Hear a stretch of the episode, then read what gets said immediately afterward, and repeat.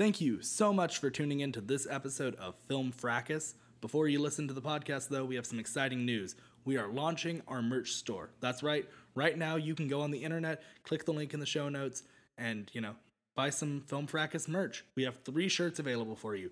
One of them says bye bye, one of them says meticulously, and the other one says hashtag fracas. All on the back. And the front is our faces. Other than that, we have a mug, a pillow, and a sticker. And all of the proceeds from this go directly into uh, making the show better. So thank you so much for your support. Thank you for listening. Uh, buy merch if you want to, if you can. That's teespring.com forward slash stores forward slash film fracas. Thank you guys so much. On with the show. And now, on with the show. Hello, everybody. It is time for Film Fracas. So either uh, run away or sit down and get ready to listen. This is Brett the Rock Johnson coming at you. With me, as always, are the one and only Phoenix Party Zamboni Zorola, That's my name. What's up? Carter, the whole effing show Spilliards, Hello, how are you? and Robbie, the main man DeShazer. What's up? What's up? What's up? This is episode seven, The Fracas Awakens. and we are down to our it. final three films, the Holy Trinity, as it were. This is it. We're getting closer. This is The last three? second to This last is our episode. Penultimate episode of the yes, season. yes, it is. Our, Our season Battle of the Bastards, Our if you season will. finale finale. I want to go that far. and uh, yeah, today we're going to be talking about cinematography, and the films we got left are Who Framed Roger Rabbit, The Silence of the Lambs, and RoboCop. And none of Carter's films. That's No. right. Princess Bride got voted off last week, rendering Carter a broken Shell of a man. Broken shell of a man. Yes, with uh, not a movie to his name. Nope. So everyone say bye to Carter. I'm going to be I'm muting you. his mic now. Wild uh, card. He's he's gone. Yeah, I'm really Wild scared card. of him at this Where'd he point. go? Where, does, where did He- Carter go? He's he's muted. He doesn't exist. No, he's right there. Did you Okay, actually he's back. me? I, Okay. I actually needed you for Oh wow. He's got Oh, nothing to lose at this point. He's he's dangerous. I, I am dangerous. I can just Uh. drop bombs left and right. All these movies suck. Quick, give us a hot take. A hot take? Hot take. These movies are pretty good. That's not a hot take. very take. cold. Carter. That was such a Golly. cold take. Card. God, we had a bit going and you ruined it. Well, last week he did. He went real wild card and uh, chose his winner as his loser. Yes. Yeah, and I thought that was the start of his chaotic was- reign. Was, I'm excited. But no, he's, Chaotic he's real evil. subdued. Yeah. Chaotic neutral, something. yeah. He is the most n- true neutral at this point. Like Hmm. Carter's always in a state of, of neutral good, and to make him Pretty true neutral. That's a nice compliment. That's all well and good if we were playing alignment fracas, but we're not. We're playing film fracas. playing film fracas. This is this is it. He's got you Who's there. starting? What we got? Uh, do we announce the topic? Yeah, cinematography. Yeah. We're talking Mm, cinematography. We definitely pulled that out of a hat. Yeah. There's the hat There's a hat. We with had, one slip left So- in it. we had two categories, and one of them is the finale. So Do, do we have any criteria or guidelines that let's ask We're Carter. def- I Defining found that this is to be cinematography the as- most clear cut. Where the camera, the shots. That what what do you need clarification on? No, I'm just wondering, like for the listeners. I mean, so cinematography is you know what we see on the film. It's it's the lighting, it's the camera movement, it's the way a shot is framed. It's how dynamic is it? How static is it? Meaning how much does it move? How much does it stand still? Anyone want to add? I think. I mean, yeah, lighting's definitely going to come to play because we did, you know, say that we did when talking did, about production yeah. design, reserved that for this week. Correct. Yes. What else? Lighting's a big deal. Framing that shot.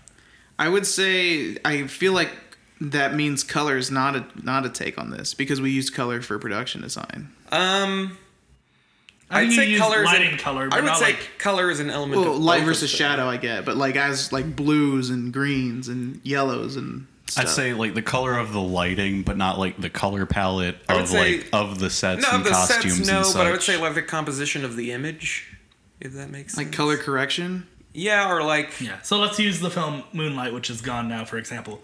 Like cinematography would involve like that shot of him overlooking the ocean, the blues in the sky that are brought Yeah. out by the lighting. Like and the color correction, those are a part of cinematography. They weren't necessarily a part Okay, of. so Yeah. some Yeah, some production. So, takes yeah, of color or are like gonna be counted. how all. David Fincher movies are green. yeah. That would be Yeah, so like Well, the, Gone Girl's blue, but Well, yeah, I get what you're saying. so Um, yeah, so the color of the lighting, more Yeah. or less. yeah. Yeah. For all intents and purposes. Because that one's not necessarily lighting, but yeah. But we're not looking at the color of Hannibal Lecter's Yeah, ex- jumpsuit. no. Yeah, that's Yeah. yeah. that's why I said Correct. the car, not not of the sets, not of the costumes, not of the production design. because we talked about that. Yes. already. Yeah, a few weeks Yeah. ago. Yeah. All Two, right. two weeks ago. If you want to talk about it in tandem, like how the lighting improves that. That Except we except we points in already your favor. did that. Exactly. So- But yes. Okay, but yeah, let's. So Uh, at this point, some things we've already talked about in the movies are going to come up again. Yeah. We've talked Okay, yeah. at length about these films. so let's get the fracas frolling. Not that I can. And who wants anymore. to? Uh, who wants to go first? I'll go first. Ooh, and then we'll go out. Yeah, and then we'll go out. Then y'all go at the same time. Uh-huh. Um, um, I'm um, gonna say no. yeah, let's not do How about I talk about all three of them and none of you say anything? Do it. That's as Okay, chaotic go. as started. Go. Let's do it. Everybody, point your mics at Carter.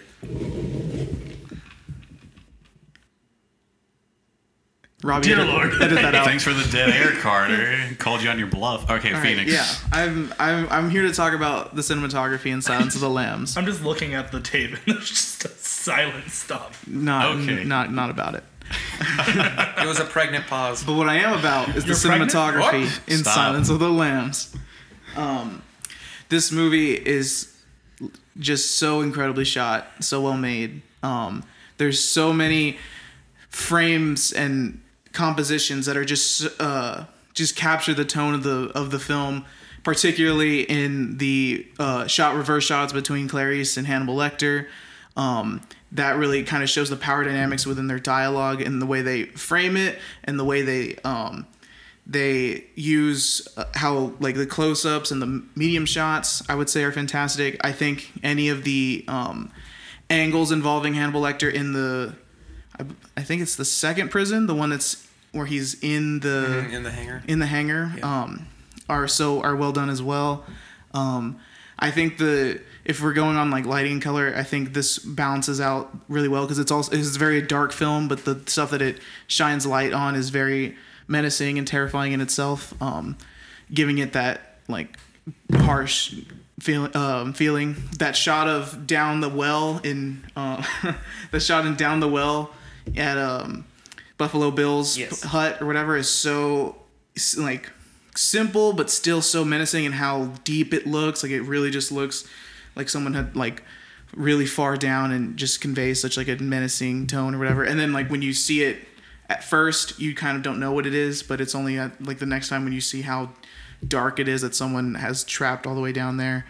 Um I just think it does a really good job at conveying the story elements, telling the narrative of the film while also just adding those like those little touches of scare and power and relationship and uh, grittiness. The even at the beginning when you just see um, Clarice talking to her boss at first, the when he's talking about Hannibal Lecter, it's just like so close up on him, and you could see how serious and disturbed he is just talking about this man. Or when Clarice first walks into the room with all the other FBI agents, and they all and it's just that shot of all of them turning around to look at her and just knowing like their faces kind of tell the story of oh she's totally not prepared for this. This is not she's not in her element um, or at least that's not what they think she she is. Um, it uh, in just the way it um, captures these moments you can kind of feel the stakes and feel the um, the unspoken struggles and the unspoken uh, parts of the story that I think are just so brilliant and so yeah I think the cinematography here is gold I think Silence of the Lambs has the worst cinematography of any movie ever made. Carter don't do this to me I, I'm not actually gonna say that. I um. thank you It's gonna be a long podcast, guys. Yeah, this is This is chaotic. I um, Rain. No, it's it's this one. I think um, out of our three films remaining, I think this one definitely has the most mature cinematography. It's got like the you know the static shots on Hannibal Lecter are very unsettling and create that kind of like unflinching. You just have to take in his face and the fact that he rarely blinks. It's often considered. Lots of people think that he's like not blinking, but he does blink. Um, Yeah, they, they take it out in post. Yeah. But um it's just yeah, it's very unnerving and it's like even in the the night vision sequence how they handle that cuz you don't really see that a lot. But that in that movie it's used very effectively. Yeah, that POV where you just you're on Bu- Buffalo Bill like observing Clarice, and you it's so the movements are so Yeah. even even though it's like a POV, they're still so very like swayed and slow, but it's because they're coming from a killer Yeah. who's like trying to um uh, methodically like Yeah. take o- take out this person. Well, and everything in it you can tell is so very carefully like crafted and planned to go a certain way, so that really speaks to, you know, the work put in to designing it. Yeah, and if, if I could just talk about another, uh, another shot, the la- the final scene when you're like watching Hannibal Lecter walk into that crowd as the credits roll, and it's just like panning out, and you just see Hannibal Lecter like mix in with everybody, and all of a sudden you can't Yeah. see him anymore and stuff. It's just such a unique and It's crazy. ominous. It's very ominous, and it kind of um, ominous, and it kind of. I was wondering if you'd address it. I, of course, Why? it was why? uh, it was very ominous and uh, you know it just conveys that like oh shit he's he's really gone like we don't know where he is anymore like it just tells it without even saying anything it mm-hmm. just shows it and i think it's it's it's another fantastic shot in the movie Yeah. This, The Silence of the Lambs is fantastic. It's, I mean, it's obviously gotten this far in. It does such a good job. The cinematography is so important to creating the mood for the film. And that, I mean, as we've talked about it week after week, I think that the mood of the film is so important to what this film is. And I think of the you know, I talked last week last week on with score. I talked about you know the kind of the hierarchy of needs for what in order to build you know this mood for this film, and I think the two most important are the cinematography and the performances. You could take out the music. You could take out the incredible produ- incredible production design. You, you know, you could do so. You could do without so many of these things, but you take out the you know just masterfully done cinematography and the incredible performances, and you wouldn't the other elements wouldn't matter. i And agree so, I mean, I feel like I love this movie. I love the cinematography. Uh, who's cre- who's the cinematographer on it? Because I was gonna give all the credit to Jonathan Demme, but obviously he's working with. i don't know uh, i'll Look that up. yeah But yes, I think I'm hard to Dim, it up. visionary. Whoever did the cinematography, I feel like I should have done my homework. Yeah same here I'll It's Came look up very all of the cinematographers. I yeah. I have a There we cinematographer for my film, but I didn't take the time to look up everyone else's. yeah Cinematography was done by uh, Tak Fujimoto. shout out to you man you killed it Very nice. But um yeah i agree so much that it's such a important part of this movie and um maybe not one that you uh you really consider when you first watch the movie because i think you come away from the performances themselves and maybe the story a bit but Yeah. when when you're in the movie um you can definitely feel the um the greatness of the cinematography like you you can see it in the um the motion the um the framing and stuff it's it's really wonderful even Yeah. the the profiles or not profiles the straight view of Hannibal Lecter and Clarice also tells Mm-hmm. so much it's just like a humanistic kind of weird yeah, sh- shot And it, I mean, it. I will say the one thing I have against it is that it may be used too much to set the mood rather than to, you know, sometimes it just, you know, there aren't necessarily moments that I feel like I'm, oh, you know, overtaken with, wow, this shot is so incredibly beautiful, other than, you know, a few standouts, but like, which you're going to get in every movie. But right yeah but maybe it contributes too much to the mood and maybe that takes away from it but i don't know if that's it's something we'll i'll consider once we've talked about all the films i think yeah that's fair Yeah. Uh, yeah, I think it's all really solid. I don't know what all I can say that hasn't already been touched upon. Uh, I think I kind of see what Robbie was saying a little bit, but uh, like, yeah, it's great. The uh, yeah, the only thing for me, and we kind of talked about this when we were talking about production design, was how well in tandem the production design and the cinematography work to really like enhance that very like did we say like clinical? Yeah, Yeah, clinical, clinical. medical, something like, that? like that. the very like clinical feel of everything. It's kind of like, like yeah, the like. The only thing is, I feel like the cinematography like goes above and beyond and goes up to eleven because of the production design. But that's like that's that's not a knock against anything. It's kind of like if the production design wasn't up to eleven, then the cinematography probably wouldn't have been like as enhanced and complemented. But like no, but like by no means is it bad. It's still great. Like like Carter said, it's probably definitely like the most mature and very like just yeah, very like methodical, clinical. I know we have I know the word of the podcast is meticulous and I hate to say it again, but yeah, it's just very like very clear vision of what they wanted everything to look and feel like.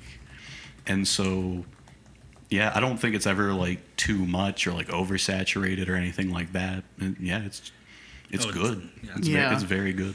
Yeah, and I think um, uh, to add on to that, I agree that um, like most movies, the production design and cinematography kind of complement each other, or work together to accomplish the same it, it- goals. it's, it's by no mean only Yeah. like a thing that comes up with Silence of the Lambs. It's Yeah, and Yeah, I, yeah. I I agree with that completely. Um, uh, that they uh, that it, it has that like most movies do. Um, and I like how we said like it's a very uh, it kind of conveys that sort of clinical and calcula- calculative calculating. Yeah, um, yeah. Uh, aspect or atmosphere of the movie. Um, yeah, it's really well done. Even just uh, it does so well with just the introduction of Hannibal Lecter, like when it's showing all those other prisoners and how Yeah. insane they are, and then the reveal pan slash POV of Hannibal Lecter just standing there in the yeah, middle is because like it, goes from like the like goes from like the dolly shot to just the static. It's just Yeah. like yeah, it's just very much kind of like Mm-hmm. this guy. This guy's insane, but he's not like cr- like visibly crazy. yeah, like, he's terrifying in a different sense, Exactly. and we have to watch to he's, find he's out He's a different kind of crazy. exactly. I will say, um, just I guess as a critique, or my only real, real critique of it is, um, it's very much you talk about. There are definitely moments that stand out that are spectacular, but think about the film that aren't those moments, and it's like it's just pretty regular. And I would even say there are some parts of the movie that the cinematography kind of takes a back seat to the editing, even though they kind of go in tandem with one another. Um, but I think there are m- moments in there where like the editing shines and the cinematography is kind of like, yeah, it's there. Um, and the same with like there's certain elements where it's it's more about like the music or it's more about some other things like that. Which I mean, no movie can be hundred percent on one thing, right. but I do think you know There there is very much a kind of ebb and flow Yeah. between all the different aspects. Yeah. Like Yeah, and I think that's a I think that's a valid and good point about that because I one thing I was thinking about was, um, like you said, s- sometimes maybe the shots are good, but the editing is what sells it. Um, yeah, and we're not talking about editing now. Um, so I do see your point in that, and I can't really argue against it because I agree. Like, Yeah. Sometimes it, uh, for certain parts of it, you can tell that it's more editing than cinematography that's giving that sort of feel. Like but the the misdirect is what comes to mind for me when the FBI Yeah. is charging in. Yeah. with The misdirect.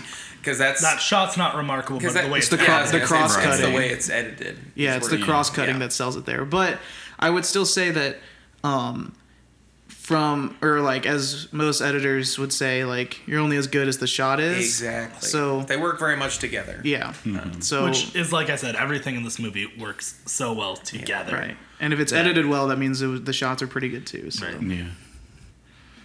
yeah, I think that's I mean, all we got to I say about yeah, Silence that- that- What else I just about the editing? The shots match so well that it works. Like Yeah, I agree. it's meticulously done. I mean, to say meticulous again now, I didn't realize how much we said it, and The Brett pointed silence it of the out. meticulous. and- I don't know. We haven't said the word shining in a while.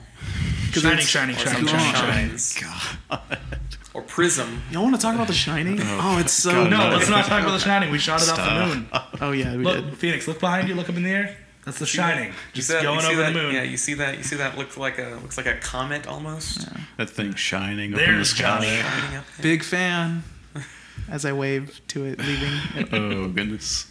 All right, All right, how let's, about we let's move on? rope it back in here. Stanley Kubrick's rolling. in Brett, you want to I talk about RoboCop? Yeah, I thought you said let's Yeah, well- RoboCop it back in here. No, that wouldn't make any sense. Well, you know, because it doesn't have to make Got to sense. rope it back. In. No, it- I guess yeah. you could say. it was Anyway, hammered. Okay, so yeah, let's talk about RoboCop. Uh, I'm gonna try to be like I've been thinking about this, and I'm gonna try to be as objective as possible because in case our listeners haven't figured it out, RoboCop is probably my favorite movie of all time. And so What? And so I I'm, hadn't figured this out This so is completely I'm- new information. Oh my goodness! Why can't we just talk? because we only have three movies and we gotta fill time. Do we though? Anyway, Yeah, we I'm, not, I'm not. I'm not going to be part of the problem. Uh, I'm under no illusions about what kind of movie RoboCop is. It is a uh, sci-fi action movie from '87, made on a budget of 13 million dollars, which was not very much at the time. Uh, Definitely not a lot today for a major motion Oh picture. yeah, of course not. And uh, cinematography in RoboCop is is not the best by like modern standards. Like compared to Moonlight, it's like RoboCop looks like it could have been shot on a phone next to something like Robo next next to something like RoboCop next to something like Moonlight. Like something like Or- Of RoboCop course, he 2017. RoboCop 2014. Yeah. I mean, like yeah, even then. But uh, Wait, is that not the RoboCop we've been talking about this whole time? no, Carter. No, Carter. Stop. You've been. This changes everything. Oh goodness. This is his chaotic But, reign. uh, I'm telling you. But uh, I feel like I'm gonna start with the lighting. Everything is very well lit, which I feel like works on two different levels. Because on one, because on the one hand, like we're talking about, like this is dystopian, futuristic, crime-ridden Detroit. Everything's falling apart. Everything's going to hell, and everything being so well lit, even at nighttime, really just like helps to show, like yes, like kind of like kind of like shines a spotlight on this on it. it's kind of like you can't like sweep this problem under the rug this is all happening right now like you can't just ignore it here it is like and just kind of like confront like just kind of like continuously like confronts you with like yes like there are problems. You can't just turn off the lights and ignore them. But then also on the other hand there is also that big sense of like hope and like finding like with robocop's arc of like finding his humanity it's kind of like yes things are bad but they can get better. People can overcome.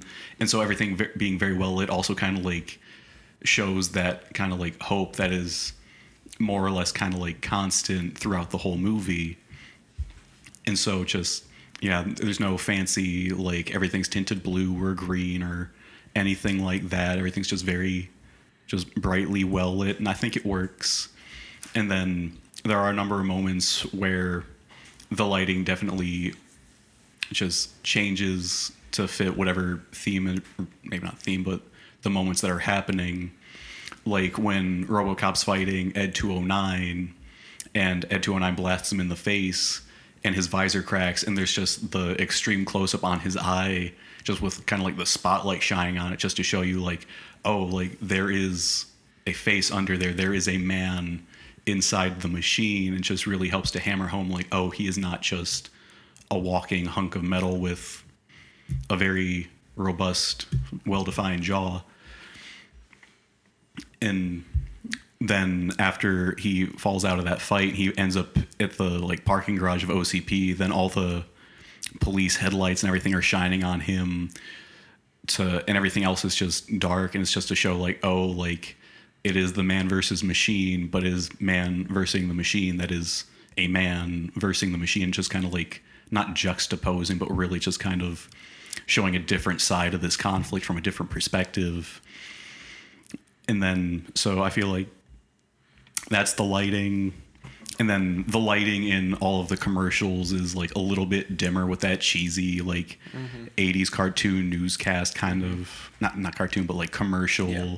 just like that lo-fi kind of lighting kind of like Aesthetic, yeah. yeah just to kind of like show how the, all that's going.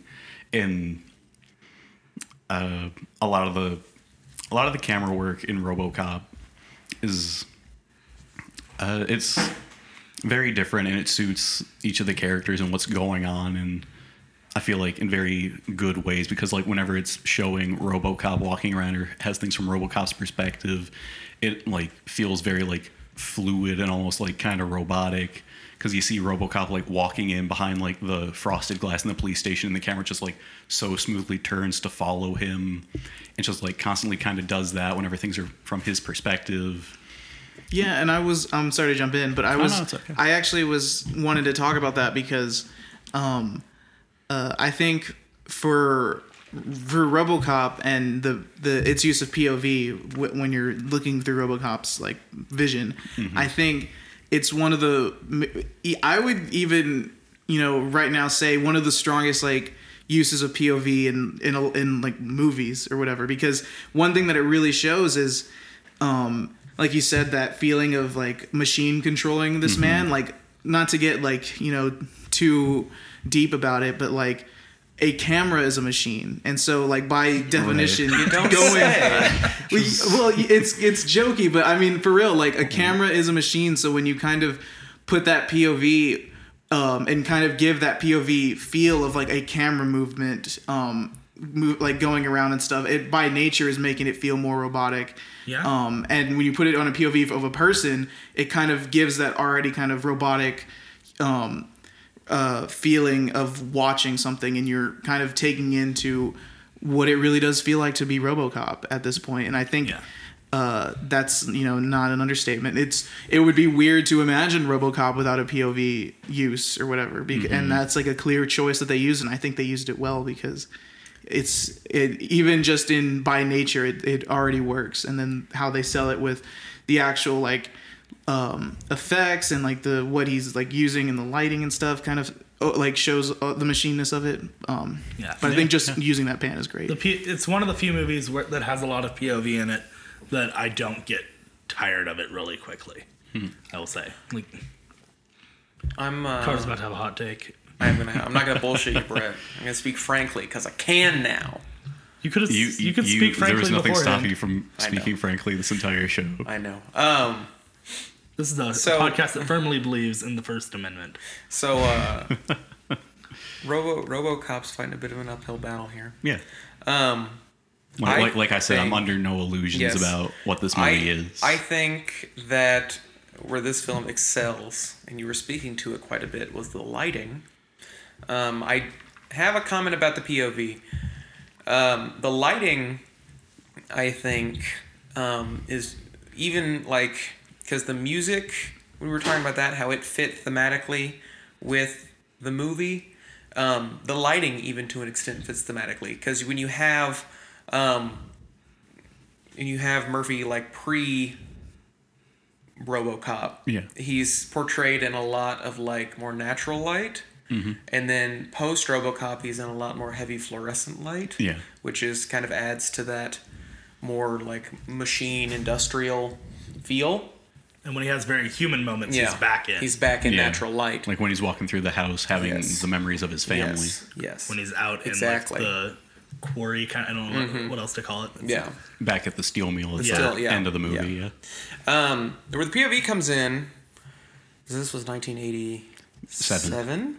Terminator was 1982, I believe. I'll Google that. Um, it also utilized POV.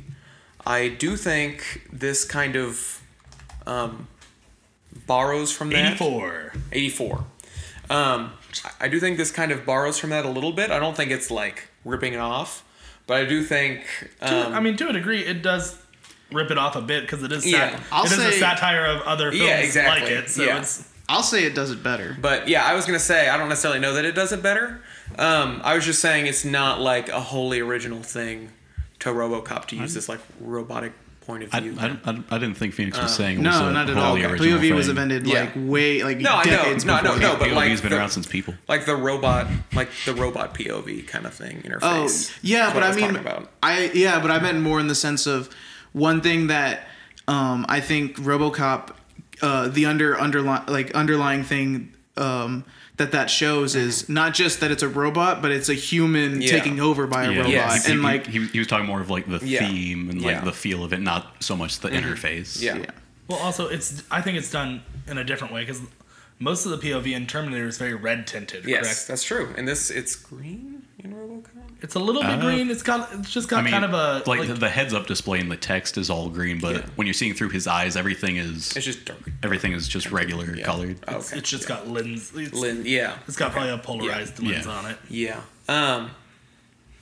Well, that's what I have to say about that. Oh, yeah. I just But- yeah, I don't I didn't want, you know, I couldn't couldn't tell if it because it was coming off to me a little bit like you were talking about like this is like using it the best since it's been ever like kind of almost talking like it made it like that. And I was like, well, I mean, Terminator kind of did it first, and we can argue who did it better, but that's not really what this is about. Right. Right. Um, but yeah, that's what I think about that. then uh, to kind of continue, uh, a lot of the I like thought about it, and like a lot of the shots in RoboCop are also like very like symmetrical and They like are. very. A lot of them are like very well balanced. Like uh like uh the first one that comes to mind is when Alex Murphy's getting blown away.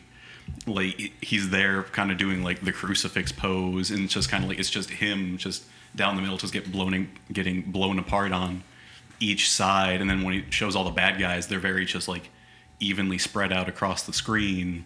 And then there's a lot of just like balance between shots when they're doing the chase, just between the two cars. And then in the back of the van when when a Clarence's goons has been shot and he's lying there on the ground, and then Clarence is there like just above him, like you have one in the like bottom left of the screen, the other one just above him in the top right. And it's just like I don't want to say like yin yang, but like just very well balanced and like kind of symmetrical in its way, and just really like enhancing like the power dynamic. Then the same thing happens when uh, Clarence has Alex Murphy just at his mercy. You have the high angle shot of Murphy there on the ground saying like, "Buddy, I think you're slime." Then you have the low angle shot of Boddicker standing over him. It's just like, like think about. It. I never realized how just like well balanced everything is, and it's just kind of like for every shot there was an equal and opposite shot, and then just like. Yeah, just a lot of the shots are very symmetrical. Robo, like RoboCop making his first like big appearance out in the world, stopping the convenience store robbery. He just throws open the door, and you get that big, just like like whooshing like electronic sound effect and it's just like oh like robocop is here he has entered the premises and then just and then yeah just think it's very very impressive just how well balanced everything is again for just like something that can just be kind of like mm-hmm. Just mm-hmm. kind of like tossed aside as like oh it's a movie about a robot cop from the 80s that's Do you know how like tall Peter Weller is? i do not Is he? Do you know if Tall he's like enough. Yeah, well, I'm trying to To think because because when you see well, when you see RoboCop in, in different shots, there's is he's portrayed with this kind of like heft and he's wide. size. Yes, and I didn't know if Peter Weller was already a very tall man because it may or may not. I, Because I, I know this- i know he's pretty tall because if the cinematography portrays him in a certain way to accentuate like the size of RoboCop, even if in actuality he is not that big, that would be a plus. But I don't know how big Peter Weller actually is. he, I I know he's he's a very lanky person. Like he like he is. I guess I you could say he's pretty tall, but he he's. But yeah, the, Are you looking the cinematography definitely oh, tall ex- Peter ex- is? accentuates like the size and everything, like you were saying. Mm-hmm. Fun fact: uh, Peter Weller was the only person that could fit in the suit, Yeah. and that's why he was the guy to play RoboCop. Wow. He's six foot. Six foot. He was the So, Cinderella for that movie. He's about average height. he was. Um, Goldilocks. yeah. Yeah, so he, he, he's height. like he's like an inch taller than me. So. Or I it's, yeah, I would definitely yeah, I'd give that to the cinematography then Yeah, because he, yeah. he Director definitely feels larger Like, yeah. In a who's lot of the just right. shots. oh yeah, yeah. Um, yeah, and so Let's continue. yeah, I just feel like Two concurrent it, like ev- I just feel like everything kind of comes together to just kind of like make a good film. Like, is it like no, it's not as like complex or as mature, say as like Silence of the Lambs, but I feel like It has like- its own merits. like it has its own merits. Like it's like You have to take it within the context of like the film. exactly that's what I'm trying to like. That's what I'm saying. the Like cinematographer of RoboCop was not going for prestige Oscar drama. Right, right. And it's just kind of like its simplicity, Yeah. I feel like just kind of like works to its mm-hmm. advantage. Like it's not Yeah. unnecessarily or overly complex. It just it works for what it is. And just like when you think about it, just like just how well balanced and symmetrical and how just like the camera movements are never just kind of like rapid, erratic. They're all very they're all very like composed and calm and just work for the story that's being told and everything that's going on and just yeah, Yeah. I, f- I feel like it's pretty good. But again, it is also a product of its time. I recognize it is a cheesy mo- movie from the late 80s. And so trying to be as objective as possible with this. I mean, one thing that we should also bring up um, is, um, and I feel like we'll bring it up in Roger Rabbit as well, but it also uses its its, um, its cinematography to tell jokes and to be funny. Like this, Mm-hmm. like when um uh what is it like when he's like aiming at like tracking all the body parts and stuff and then it starts following yeah. like where those the bullets are going is so funny and then um I forget like the the the actual shot, but there's like that the the the shot of when he's like at the building, like is he like falling or something? You know what I'm talking about? Like when Uh, the when the what's the is it what's the mech called? The ED-209. Yeah, when the Ed 9 like is in the the room with her and starts like firing and stuff. Mm-hmm. Right, Yeah. Uh, it's just you know it's a it's a one thing that I think is to add to your point about it doing what it does well is like I think there's times when it it plays on the camp, um, in like a really in a really funny way. Like Mm-hmm. it it could very well be like just a cinem- like a movie um that's just shot and like the jokes kind of fall, but I think there's a lot of times when the shots kind of make the joke funnier, and I Mm. think that's like a positive. Yeah, I actually hadn't really thought about that very much, but Yeah. yeah, that's yeah, that's pretty cool. Yeah. Um, I th- I don't have too much to add on or take away or say you know disagree with. Yeah, that's fine. I think it does well for what it is.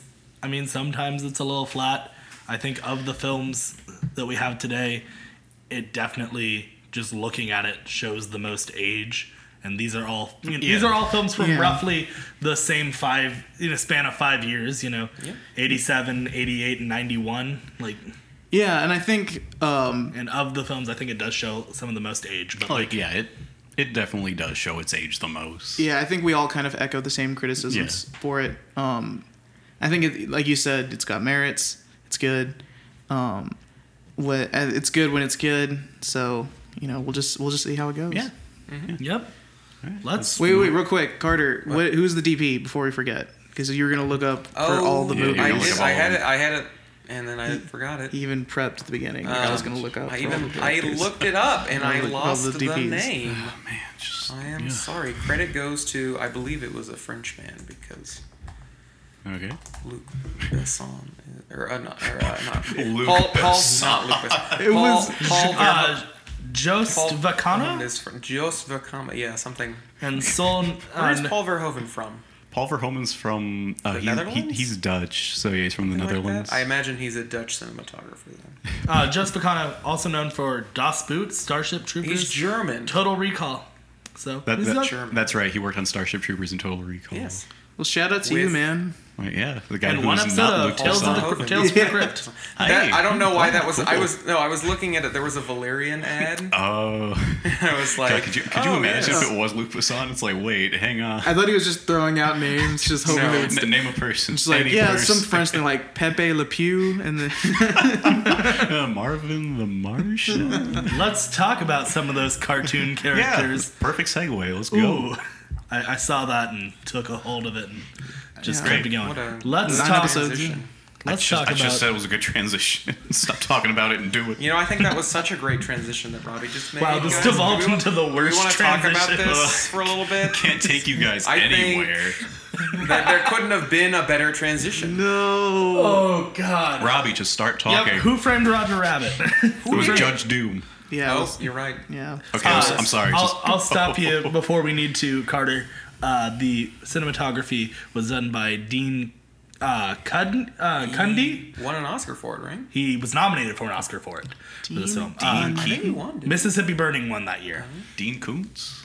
Dean, but uh, also known for his cinematography work in Jurassic Park, Apollo 13, Escape from New York. He did a lot of collaborations Ooh, with Escape John Carpenter, including uh, Brett's favorite Halloween 3: Season of the Witch. That, that was not a John Carpenter film. But he did do. He did. That was, Hallow- that was the one and only Tom Wallace. You're right. He did, but he But did he do. did it. But Uh, uh, fun, fun fact: uh, Dan Hurley is in Halloween Three: Season of the Witch, and he's also the head of OCP in RoboCop. so come full circle. But Dean Cund- Cundey did the first three or four Halloween mo- uh, films. Was the cinematographer or director of photography, depending on what he was credited as each time. Also did Back to the Future. Collaborated with Robert Zemeckis a lot. Yes, Uh, Jurassic Park. Yes, I yeah, said, we said that. Okay. you want to talk about meticulous. It's the, the word of the podcast, as Brett said. This film went through before it got got to the final stage, it went through two shoots and then a uh, animation phase.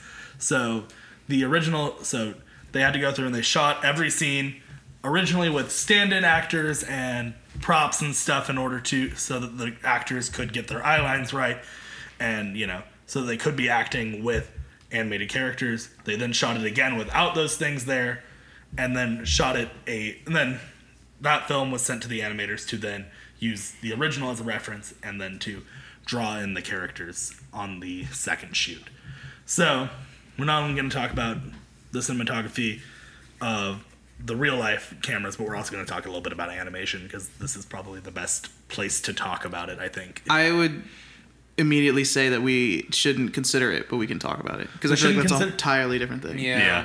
It's more in like well, I think there's.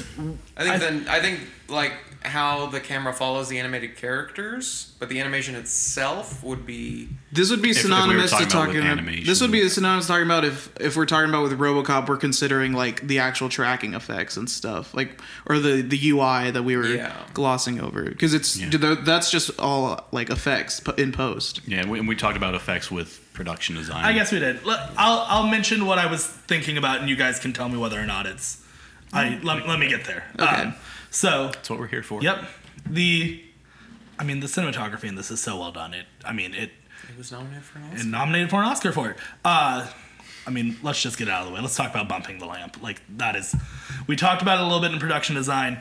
That scene, for those of you who don't know, it's in the back area of the bar, I believe. Yeah. And uh, Eddie's trying to remove the handcuffs that have him and Roger stuck together, and they keep walking back and forth because Roger's moving all over Going the room. crazy. He's going crazy. The camera is following them the entire time, and Eddie Valiant keeps bumping his head on this lamp, causing it to swing wildly back and forth throughout the room. And what happens is the light is so perfectly done that it, you know, the same way that the light is hitting Eddie Valiant and the other characters in the room, it's also, you know, refracting and going on. And the shadow and the lights are changing on Roger. It became kind of a catch. It became a term for going above and beyond when doing lighting in these scenes, and especially for doing films like this where animation and uh, live action are mixed. It's such a good example of you know how meticulous this film is made. Um, but we can let, let me talk about a little bit about the animation because there are the camera the you know the camera work was done so that these actors could work with you know animated characters. So everything's you know making sure that everything's done right so that you know roger stands about three feet tall. And so there are scenes where you want to make sure that you in frame you have roger you have eddie making his eye line at roger and then roger is placed in the right spot. And this is what i was talking about the animation and the animators is that there are times where things are just slightly off and the animators had to go in and they would stretch roger out they would put him on his tiptoes like they would have to work with the already ex- they would have to work with the cinematography to create that final shot that you see and to create something that you know works within what they already had because it was shot a full two years before animators got even a chance to touch it um, everything's i just i keep saying meticulous because i'm stuck on it now because brett brought it up but it's Detailed. detail. It's so detailed. The lighting is so perfect. It you know, it moves seamlessly from lighthearted family scenes, you know, where to dark noir alleys and you know a good use of shadows. With we talk about the patty cake scene a lot because mm-hmm. it's funny, but the way that you know the camera just moves throughout those scenes and accentuates humor and you know make sure that you're focused on where the joke is more so rather than maybe where whoever's talking is. Mm-hmm. You see you definitely see what roger's up to and his craziness more so than maybe in a scene where eddie's you know talking about noir stuff like i don't Yeah.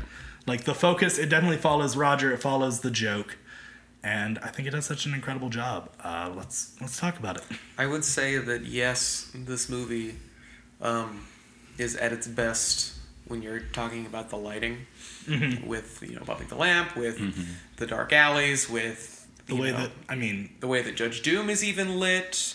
Um, whenever he's in the scene, the way Jessica Rabbit is lit when she sings. when she sings when she frickin' sits in Eddie Yeah. Valiant's lap and like touches his face, takes off his hat, like it's so Yeah. the tracking on that is so like it tracks is. her. It, the lighting is perfect so that it doesn't look like because that's an issue you run Mm-hmm. Yeah. into with live action animation hybrids. Yeah.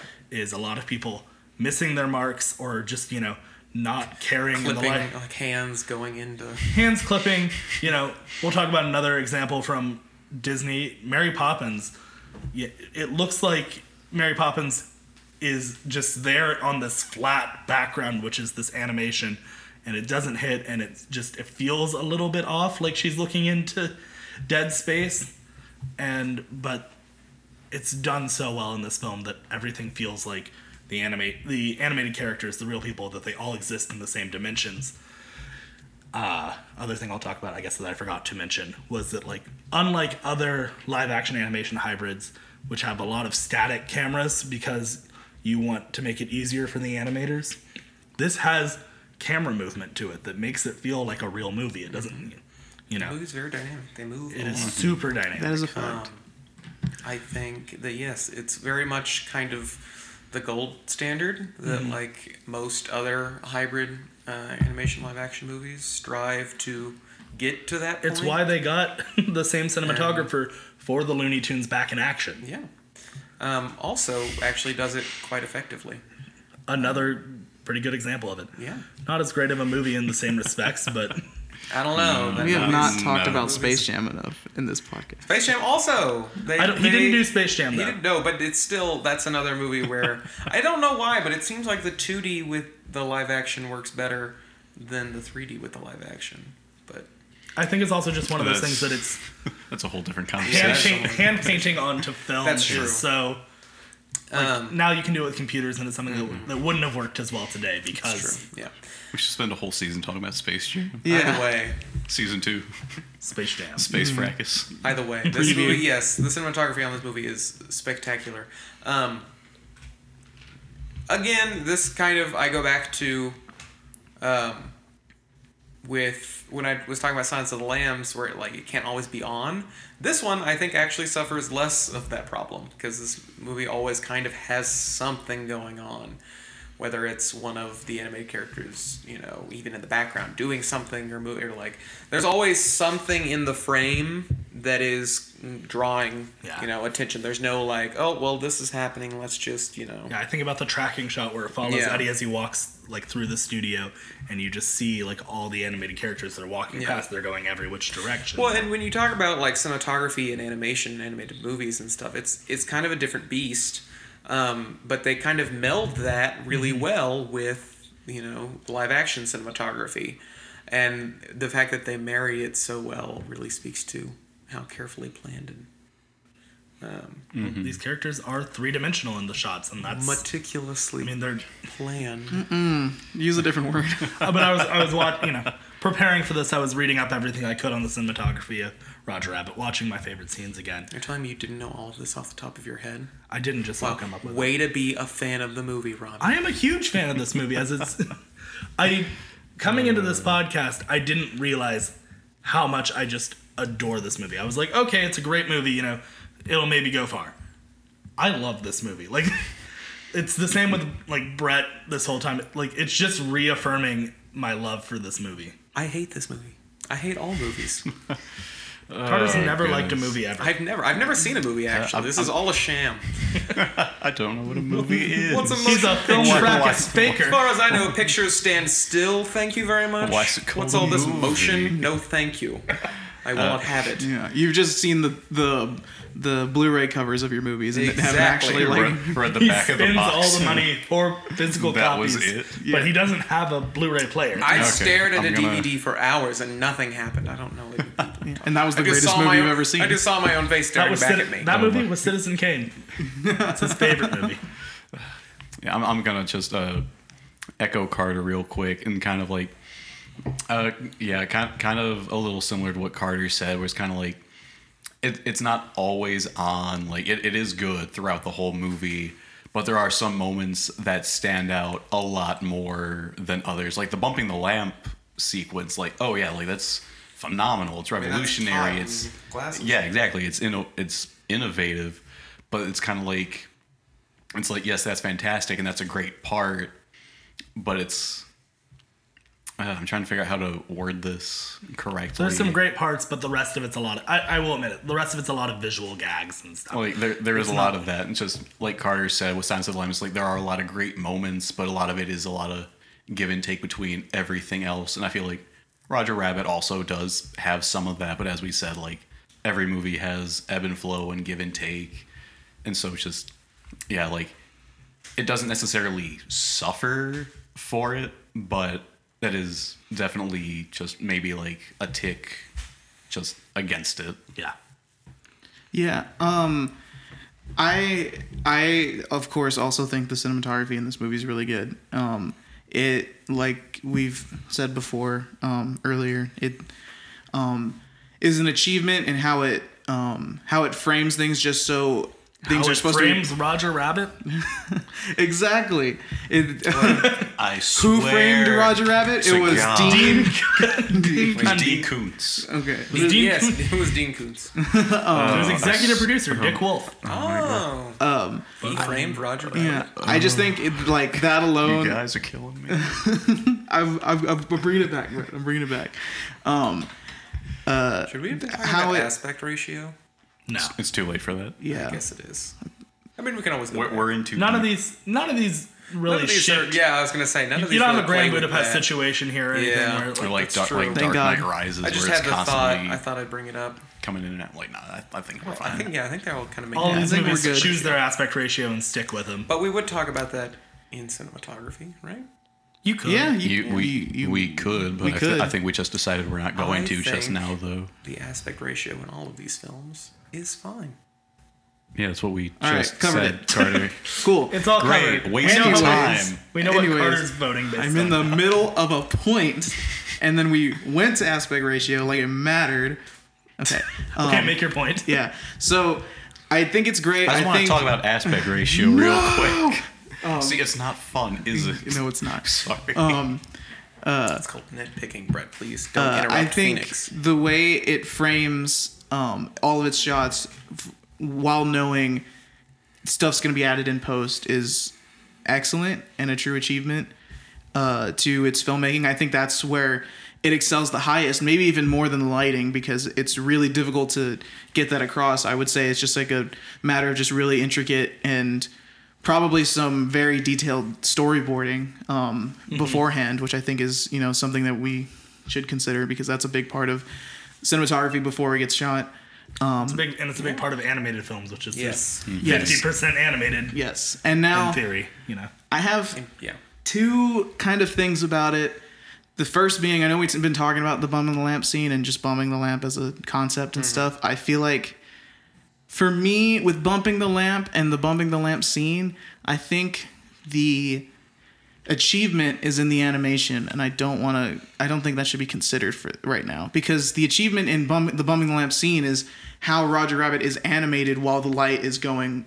The light is passing his character, and so it's Oh, like oh, that's It's right. like frame by frame they have to change Roger Rabbit's like color and draw him hand like draw him by hand again just with every single frame of light that moves and that's why it's so like Yeah. meticulous and I detailed would say this is kind of a gray area because he actually just hits a lamp that's not, like But that's, that's. the board But I mean, this you- was a decision made afterwards too. This was something that was given that Robert Zemeckis decided was a challenge that they needed to do. It wasn't like it, this was not written into the script. This was decided that he liked the way it looked and that you know, in the end they could have they could have done something where they just they could have conceivably right left Roger right but that's like not cinematography what what I will But say is the choice to do it even in the room. that's not they- cinematography either that's hitting a lamp What what I will say is that But shifting the lighting is Carter is trying to I'm talk. trying to talk. Uh, the light. So, I'll say that this is kind of a gray area where you're where you're touching it because the nature of the shot is how the light affects him, which is the cinematography, and it's just the means that they go about doing that is how they manipulate the animation. So it's kind of both. I would say it should be um, considered because it is how the shot is framed and how the shot is done, and it's the lighting in the particular shot because it's designed to go that specific way. Just the way to accommodate that effect was they had to animate it differently. Yeah, which is what I've been talking about. which any well, hold on, any animated movie because like the nature of animated movie cinematography is different than that of live action they have to accommodate it in that way so i think it is how it's animated but i think it's also cinematography I disagree. I mean, take if you take out Roger Rabbit and put a person there, it's someone hitting a lamp. i know but And that's it's, It's I mean, not a lamp. the achievement is the animation. It's not should- the okay, cinematography. but you don't get or to- yeah, or even the lighting because the it's the how the animation acts with the light. That's the Yeah. achievement, and that's why I'm saying for that alone, for that and the other parts of animation, I think is not what I'm looking at because that's not actual. That's not what cinematography is. I would just say it's the it's integral to the composition of the shot, and thus it is cinematography. If you don't It want would to be a it would be a lesser shot if it didn't. yeah, happen. if you it would be a regular shot if it didn't. And I don't- but that's fine. What you get Yeah. is th- you have I the final product. You don't get to judge it based on what it could have Yeah, been or I'm what just. it is I'm, if you take out something I'm different. just stating I'm- that here- we're talking about bumping the lamp, the term, and the Yeah. scene, and I'm saying that it's not as strong for this topic. Here's- bumping the lamp is is super Yeah. is a, like. Achieve, like Yeah. such an achievement and very wonderful and like that scene is incredible but as far as like how impressive it is when you're looking at the cinematography it's you know it's pretty regular it's the achie- it's the animation that sells it I see where you're coming from, definitely, and it is valid, um, because it is it is definitely an emphasis on the animation. And you're right. If you know, if it was another person, it would. But because it is animated and it's how the light affects him, that is still part of the shot. Um, you don't have to consider it in your judging, but I would say it's not stricken overall from consideration between us all. right i'm speaking So- i'm speaking from my point of view yeah, that's entirely up to you. Um, Well, what you end yeah. up with, like I said, is that 50%, I mean, in theory, about 50% of this movie is animation. And to say that what they do with the cinematography of animated characters, of animated sets, is not valid because it's drawn later or because it's like, because I think it's still so important to the film. I think that's still so integral to that shot. No, that's, That's- that. I, I, my, my first point was like, I think the best part about this movie is how they frame things, knowing that animation's going to be put in post. Like that's really difficult to do mm-hmm. because it's easy to just frame something in the moment because you have the people there. But if you're doing it in post, I think that's like really impressive and, and a lot of storyboarding and a lot of like precise angles and stuff. Fair enough. I'm just in, speaking in terms of that scene in particular. That Because you're saying you're saying the merit comes from like the advanced animation that like the fact In that, they that were scene. able to animate him to be affected by the light is where the merit comes in, not the fact that the light hits him in the shot. Right, because if Yeah. it was a person, it would just be a light hitting him. But it's great because it's an animated It's an character that's reacting that's- yeah, every that's, frame that's by frame. where the merit comes and from. I still I still think that's a great shot, even if you had another person in there. Because what you have is this mm-hmm. cramped room. You're tracking back and forth. You're hit. The light is shifting all over the place. Your focus is going all over. The, is you know should be with going where the light's going, but the camera is trained on exactly what you're supposed to be looking at. It's done very very well. I think it is still a fantastic shot, even if the animation. I feel like they could have phoned it in and just had Roger exist and not worry about it, but they went above and beyond. And but I the shot I think still would have worked had you not done what they did. Had they not done what they did. Right, and when I say, um, and uh, I'll move, I'll move on in a second. But when I, when I say that I'm not considering the the animation in this movie, um, I'm not saying I'm not considering 50% of the movie. I'm just saying that when things are framed, I'm looking more at when things are framed and how the camera moves and the light in that scene than I am like, oh, you know. So like for instance, I think um, like one great shot in this movie is when uh when Roger well uh, for one thing I think the whole sequence with uh, Jessica Rabbit and her introduction is, is really well done or whatever her the the tracking of her as she's walking down the the um walk, like runway I guess. Um and singing is really well done. The framing of uh what's his name? Va- Va- Valiant? Valiant, Valiant. yeah Valiant as he's looking up and as she's looking down at him and like it you know it's really really great and stuff. Um, I think all that's really good. Um, my other I would say small kind of um, criticism and this is something I can be swayed on for sure is one thing that I really like about uh, Silence of the Lambs and RoboCop is I think in the cinematography, and this gets into more like you know my film major mind and stuff. Um, in those movies, I feel like cinematography kind of ha- kind of goes at a deeper element. You know, it's like kind of mise en scène where you, you see it and you can get a piece of the narrative without even any words at all. Um, and I think with Silence of the Lambs, it's a lot of like terror and like power dynamics and uh, just the the creepiness of being watched and you know someone looking dead at you and stuff.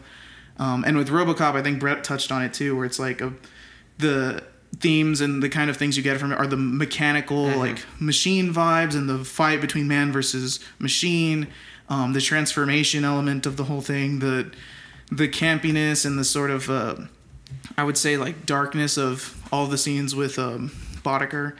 Uh, but I would say for Who Framed Roger Rabbit, for the most part, I would say it is. I wouldn't say there's like any sort of themes that it kind of touches on, like uh, that's not just service level or like just following the plot as it goes, which I guess makes sense because they're more focused on getting these like getting the animation in post and and providing these room for these gags and stuff. But I think still something I'm considering is when I see shots in the movie, I don't necessarily say like, "Oh, that's a great shot," and they're saying something without even saying something. But it's also still a family movie. Like it's not going for something incredibly deep. I think, but I still think that the mise en scène is very. I mean, the shots are still very well composed. There's a lot going on in them. Everything is very carefully chosen, like we talked about in production in the production design episode. well, can you can any of y'all like say Last- like a scene where yeah, you're like, well, what I want to, yeah, what I wanted to say, is speak to that. Um, last thing about bumping the line because I just had a thought. Um, real quick, promise. Um, I agree with Phoenix that if it was just another person, the shot itself is fine. There's nothing spectacular about it. But what I will say is that where the lighting and animation meet in that is um, kind of it's the achievement of the marriage of animation and live action um, and the, how the cinematography affects that and is translated in that hybrid and, and marriage between the two um, formats, I guess. Yeah. Media, whatever. Um, medium. So that's basically where that, how that fits for me. Um, talking about what you were talking about, um, I think because a lot, there are a lot of like visual gags that are done with the camera motion and movement. And I'm trying to remember, do they hit the camera at any point?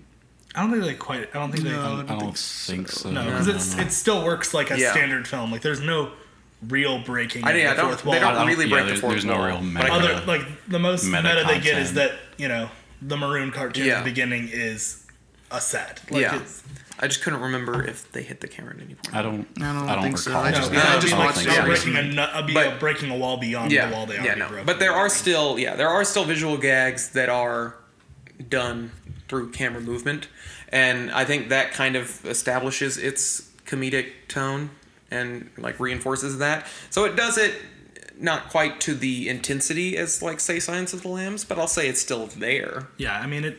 The cinematography conveys the comedy. It's based in. I mean, this whole movie is just seeped in cartoon tonage. Tonage is that?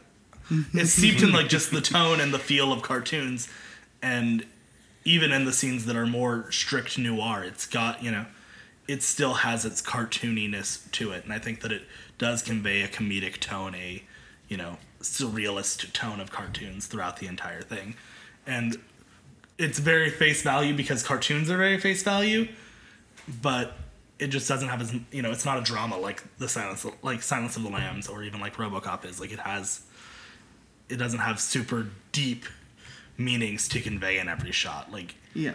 it's pretty face value but I don't know if that's a bad thing if it's you know not yeah i mean i'm just i'm considering it like how you know like when we talked about production design in moonlight it's like well the movie doesn't need to be you know so grandiose when it's just the way it is i'm thinking about that for this like even though it doesn't need to be anything more than face value i can't not consider that because it still could be Okay, yeah, I get what you're saying, Phoenix. Like that makes sense. Okay. Uh, yeah, I, I kind of Phoenix is kind of swaying swaying me a little bit here because like thinking about bumping the lamp, like yeah, I never really stopped to think that kind of like yeah, what is really phenomenal about that is the animation itself, and I kind of like I do have to kind of say that a lot of what you're saying, like while it is valid, a lot of what you're saying is kind of like about like the achievement in animation itself which while that is very impressive, talking about cinematography in a live action animation hybrid is also like hard to like a very gray area, kind of like very fine line. And it's hard to tell like what's the animation, what is the cinematography. Whereas like compared to like a fully animated movie like Ratatouille that does play around so much with the lighting, how the camera is set up with the shadows and the interactions of everything, it is very clear that that is the cinematography, but that's also wholly animated. And then also compared to like scenes that are fully CGI, like in Pacific Rim, while that is like overall a dumb cool movie, like the scenes with like the Jaegers and kaiju destroying uh, like Tokyo or wherever they are in Japan, just seeing how all the light interacts and how everything is played out and how the camera works, that is very clear cinema, cinematography, but it is also wholly CGI, not like a blending of the two, more or less. And so it's just kind of like like Phoenix is saying, it is kind of like it is very hard to tell where like when is it considered cinematography and no longer animation because you like you are kind of talking i feel like that they are one and the same when they are kind of as carter said two com- very different beasts. I would- I and so it, it it's just kind of like I, I, I think I'm kind of siding with Phoenix on this in that like while it a lot of it is great and like don't get me wrong like yeah the cinematography in the movie overall holistically if I can use Carter's word it is very like it, it is very good. It's good. Like we, we've said it was nominated for an Oscar. Like Yeah, clearly it's good. that happened for a reason but it's just Just to point out, it's the only one of our movies today nominated for the Oscar. That is a for fact. cinematography for cinematography. but uh like yeah it is just kind of i do feel like you are talking a lot more about the animation than say cinematography on its own. And i was also kind of thinking the same thing as phoenix said kind of like when we were comparing production design kind of like oh well like moonlight was based on a play so it doesn't necessarily need to be like that but it's like okay but compared to everything else Yeah, I get. and yeah. so I get what you're saying. I- Yeah, Yeah, I would just say like some things like this, it's a very gray area, and it's I think could be talked about in both. It doesn't have to be mutually exclusive, one subject or right, the other. like, it- you can it's- talk about it in cinematography, and if we were to discuss animation, we could talk about it in animation right as well. like yeah it, it's not necessarily a zero sum game Yeah. Here- Right. Here's But- wh- here's what I'll I'll pose, and this might be this might change things. So like this is a cine- cinematography topic. That's Yeah. what we're discussing. If let's say, you know, the movies are different, Mm-hmm. and we're talking animation, are we talking camera movements? Because that'd be nece- necessarily the same thing. I think you, I think you still would. I think that I don't know if I would. I would talk about the drawing and the characters and stuff. Well, are we talking about animation or cinematography? Are we well, like about in a, hypo- in, in a hypothetical Yeah. topic where we have animated movies, and the thing is Oh, I'm best sorry. animation. Mm-hmm. Sorry, no, best animation you wouldn't talk about that. But I would say that Yeah, because if you're they're talking about best cinematography with a group of wholly animated movies, I think you still talk about camera setup. I think you still like I don't know if I would. I, I mean, it could be a like discussion a. of, of let's say that all three of our movies were animated, and we were still talking cinematography. Yeah, you definitely talk about the same things. You Yeah, I mean, I would. I mean, maybe it's like a square rectangle type deal, but I would say like, if the if the things were changed, I don't know if I would be like, yeah, the animation Who Framed Roger Rabbit is good because how they pan the camera and oh no, stuff. that's not. I, I want you to understand what I'm saying.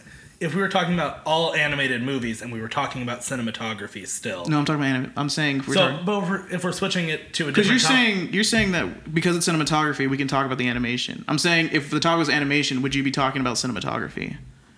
Okay, but just because you can go one way doesn't mean that it doesn't. Like, So you're saying it's like a square rectangle thing, where like a square is, is not a rectangle, but a I would, rectangle I is would a say square. it just depends on the instance. You have- because you could talk about animation and how it affects the cinematography, like Yeah, what that's we're, exactly what we're what talking about here in Roger Rabbit.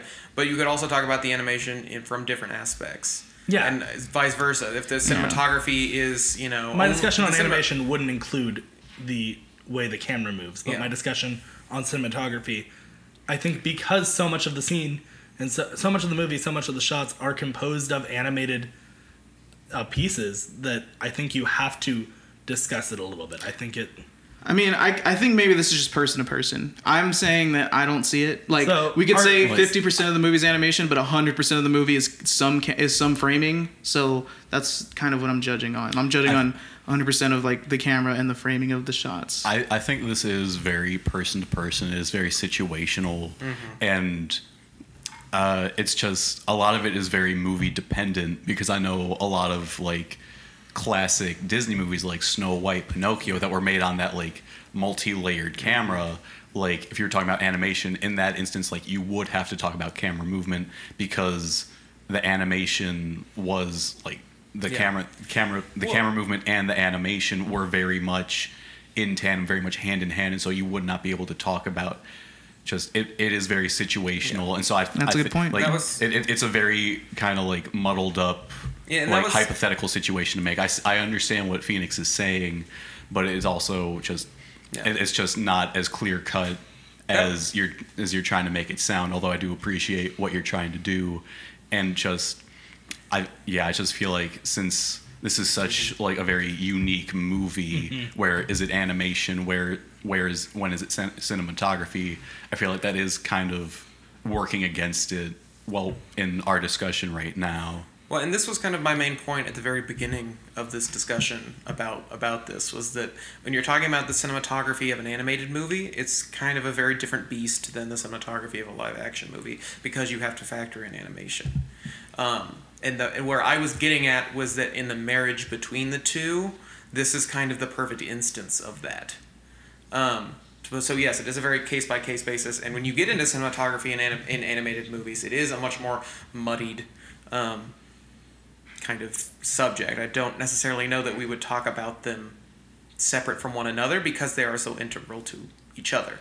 So Yeah. What I will say, and I think this is the last point I'll make about it, and I think we'll then- then move we on. Talk about our winners. What I'll say is, I think that this movie could have been could have done it so much worse because there are so many examples of it being done so much worse.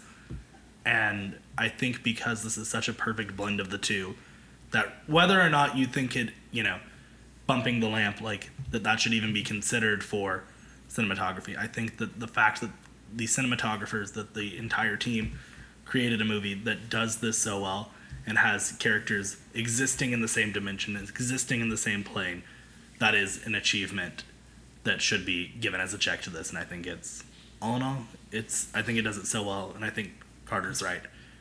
But that's just what I think. I think we've talked So- this. I think we're gonna keep talking We'll- in circles on this. Yeah. We'll Yeah. talk yeah, I think it's Yeah. best to just call about it here. who we think won this week. Can I go first? sure. Sure. I'm picking Silence of the Lambs. I'm shocked. Yeah, I I kind of went in this already set in mind, um, but you know, I think the movie's just shot so well, um, uh, and I don't really have anything else to say other than what I said earlier. But it's just so fantastic, and I wanted to go first because I knew it'd be just an easy pick for me. So I'll go second. Um, I'm also picking Silence of the Lambs. And I meant to bring this up earlier when we were talking about it, but I'll bring it up now why it's my winner.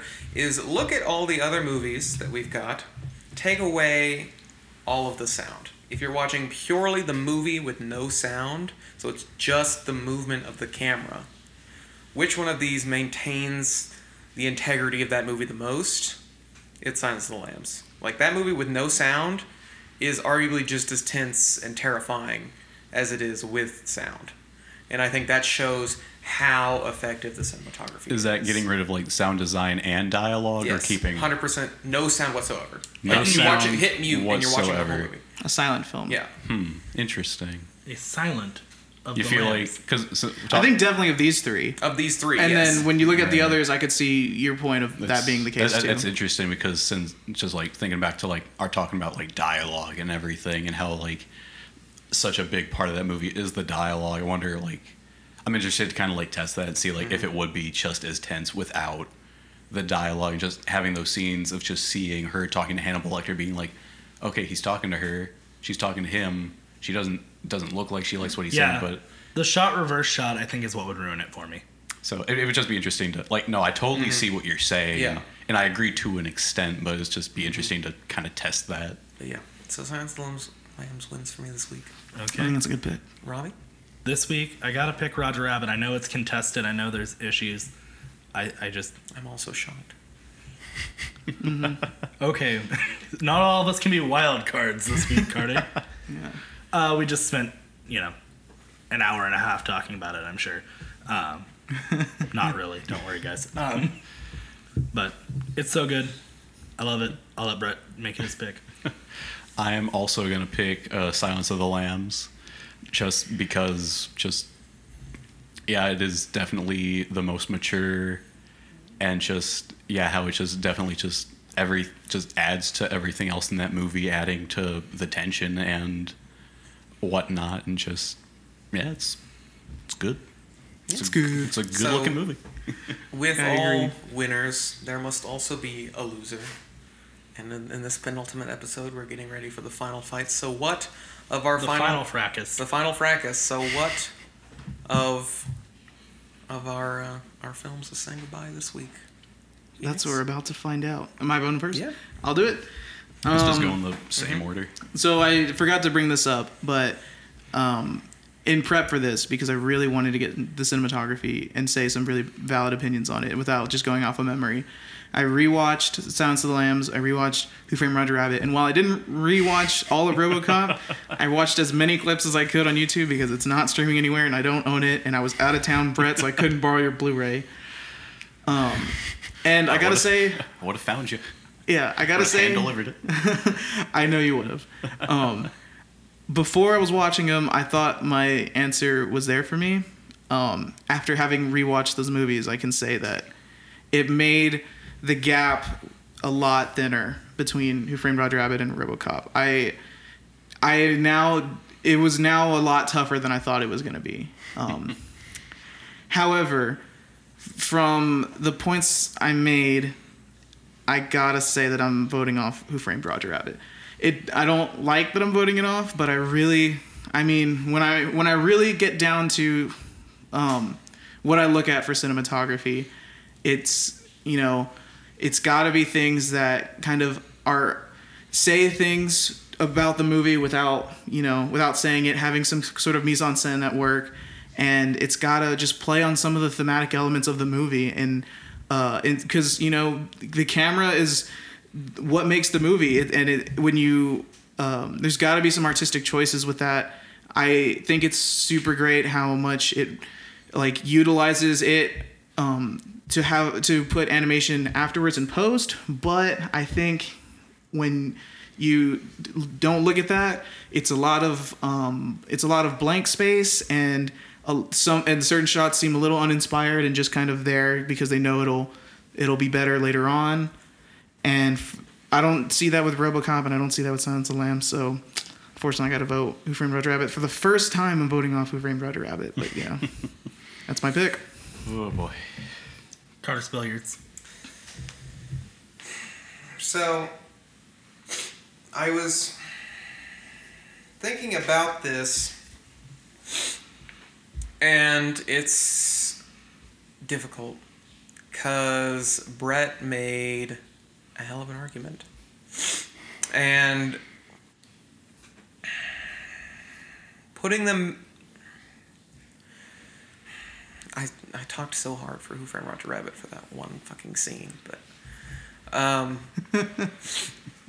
seeing how they like looking at it movie to movie, you know, shot for shot. When Brett brought up the fact that they framed the shots in RoboCop in like a yin yang sort of way, that had never even occurred to me. But the more I think about it, I'm like there was so much careful planning that actually went into that like cheesy 80s action movie. And it's insane because, as we've brought up more than once, Roger Rabbit was nominated for the Oscar. But ultimately, I I have to. Uh, ultimately, I, I I gotta give it to Roger Rabbit. I gotta. man it's looking looking grim all right Robbie I, the, you know what? Last week, a- or uh, after we recorded, I looked at Brett and I said, "Brett, I don't have anything against RoboCop. I really, I just don't like it as much as you guys. It's, I gotta vote it off. I think it's static. I think it's flat. I don't like the cinematography in it. I get what Brett talks about for it. It just does not hit me the same way it hits you guys. I don't think it's that great of a movie. It doesn't ever seem to be that much more than a cheesy 80s movie for me. And I gotta vote it off. I, I've done it three weeks in a row. this is this is my vote for it this week. I know it's we're either gonna split or I don't think we're gonna split. Brett's not gonna vote for He could. RoboCop. He could. He- We'll I mean, see. It depends if he votes with his heart or if he votes with his mind. So I came into this episode with a very clear idea of what I thought was going to lose and what I thought was going to get voted off and I was ready to admit to it and vote it off. But coming in here and hearing all the arguments and just this whole episode just as like like Phoenix said, just that whole gap just kept getting thinner and thinner and thinner, and just a lot of the arguments that were made just totally swayed my mind, and I'm just like, am I shaking? Yeah, not really. but I just I was not expecting to vote this way, but just all the arguments. I am going to vote off Who Framed Roger Rabbit, and just I was ready to vote RoboCop, but just hearing Phoenix talk about just hearing Phoenix talk about everything, and when Carter said like if you take away all the sound, just Silence of the Lambs is the only one that kind of lives up to it, and then hearing Phoenix talk about how like the other two movies, the camera work really like shows you like like adds to what's going on, adds to the theme, and I like if you combine that with taking away all the audio and the sound, it's just all doesn't really it kind of stacks the deck against Roger Rabbit, and we were talking a lot more about the discussion about like scenes versus the movie as a whole, and just a lot of very good arguments were made, and just I was ready to vote with my heart, but now I'm voting with my mind, and my vote goes to Who Framed Roger Rabbit. Damn. The upset. That is actually This has been another upset. exciting episode of Film Fracas. this, See you guys is like this is the I- yeah. I feel I- like This is the th- penultimate is episode. This is big- Battle of the This is the upset of the season. of the season probably. Oh I man. am So I don't think I mean I'm floored because I think you guys are. I don't. I don't know. I we talked about it at length for so long. I definitely did not see this coming. Actually. we don't have any more I, time. to- I did not know. I, this I'm- is a shocker to us as well as you listening. Like- this is crazy. Like, like when I started talking about RoboCop, I was kind of like, yeah, I'm under no illusions about what this movie is, and I was kind of like, that was my way of saying like, yeah, I know this movie's going to get voted off this episode, but here for the second week in a row, bitch, I'm shook. Mm-hmm. Yeah. I, we'll get to it next week, but we'll talk about these films holistically. All right. yeah. We'll- We have a, a final episode coming Yep. of season one coming up next week. Uh, So let's give our yeah, sign offs and Okay, recommendations. yeah, let's do um, it. I am Carter Spilliards at CA Spilliards, like spill something in your yard and add an S on Twitter. Uh, my recommendation this week is if you have Starz Counterpart on Starz with J.K. Simmons is actually a really great show. It's got this kind of great, um, like spy thriller to it and kind of a sci-fi bend, and I'm really enjoying it. Uh, you find me on Snapchat. I am Brett Johnson or J H N S N number one. Uh, I post a movie review as close to every day as I possibly can. Hit a lapse this weekend, but hey, I'll post a review, thumbs up, thumbs down, agree, disagree. Send me a message. We'll talk about it. Uh, my recommendation this week is the one and only The Adventures of Buckaroo Banzai Oh across the eighth dimension from 1984, starring the one and only Peter Weller. I the clo- the best way I can describe this movie is if they took the emotion joy and managed to condense it into a movie for two hours.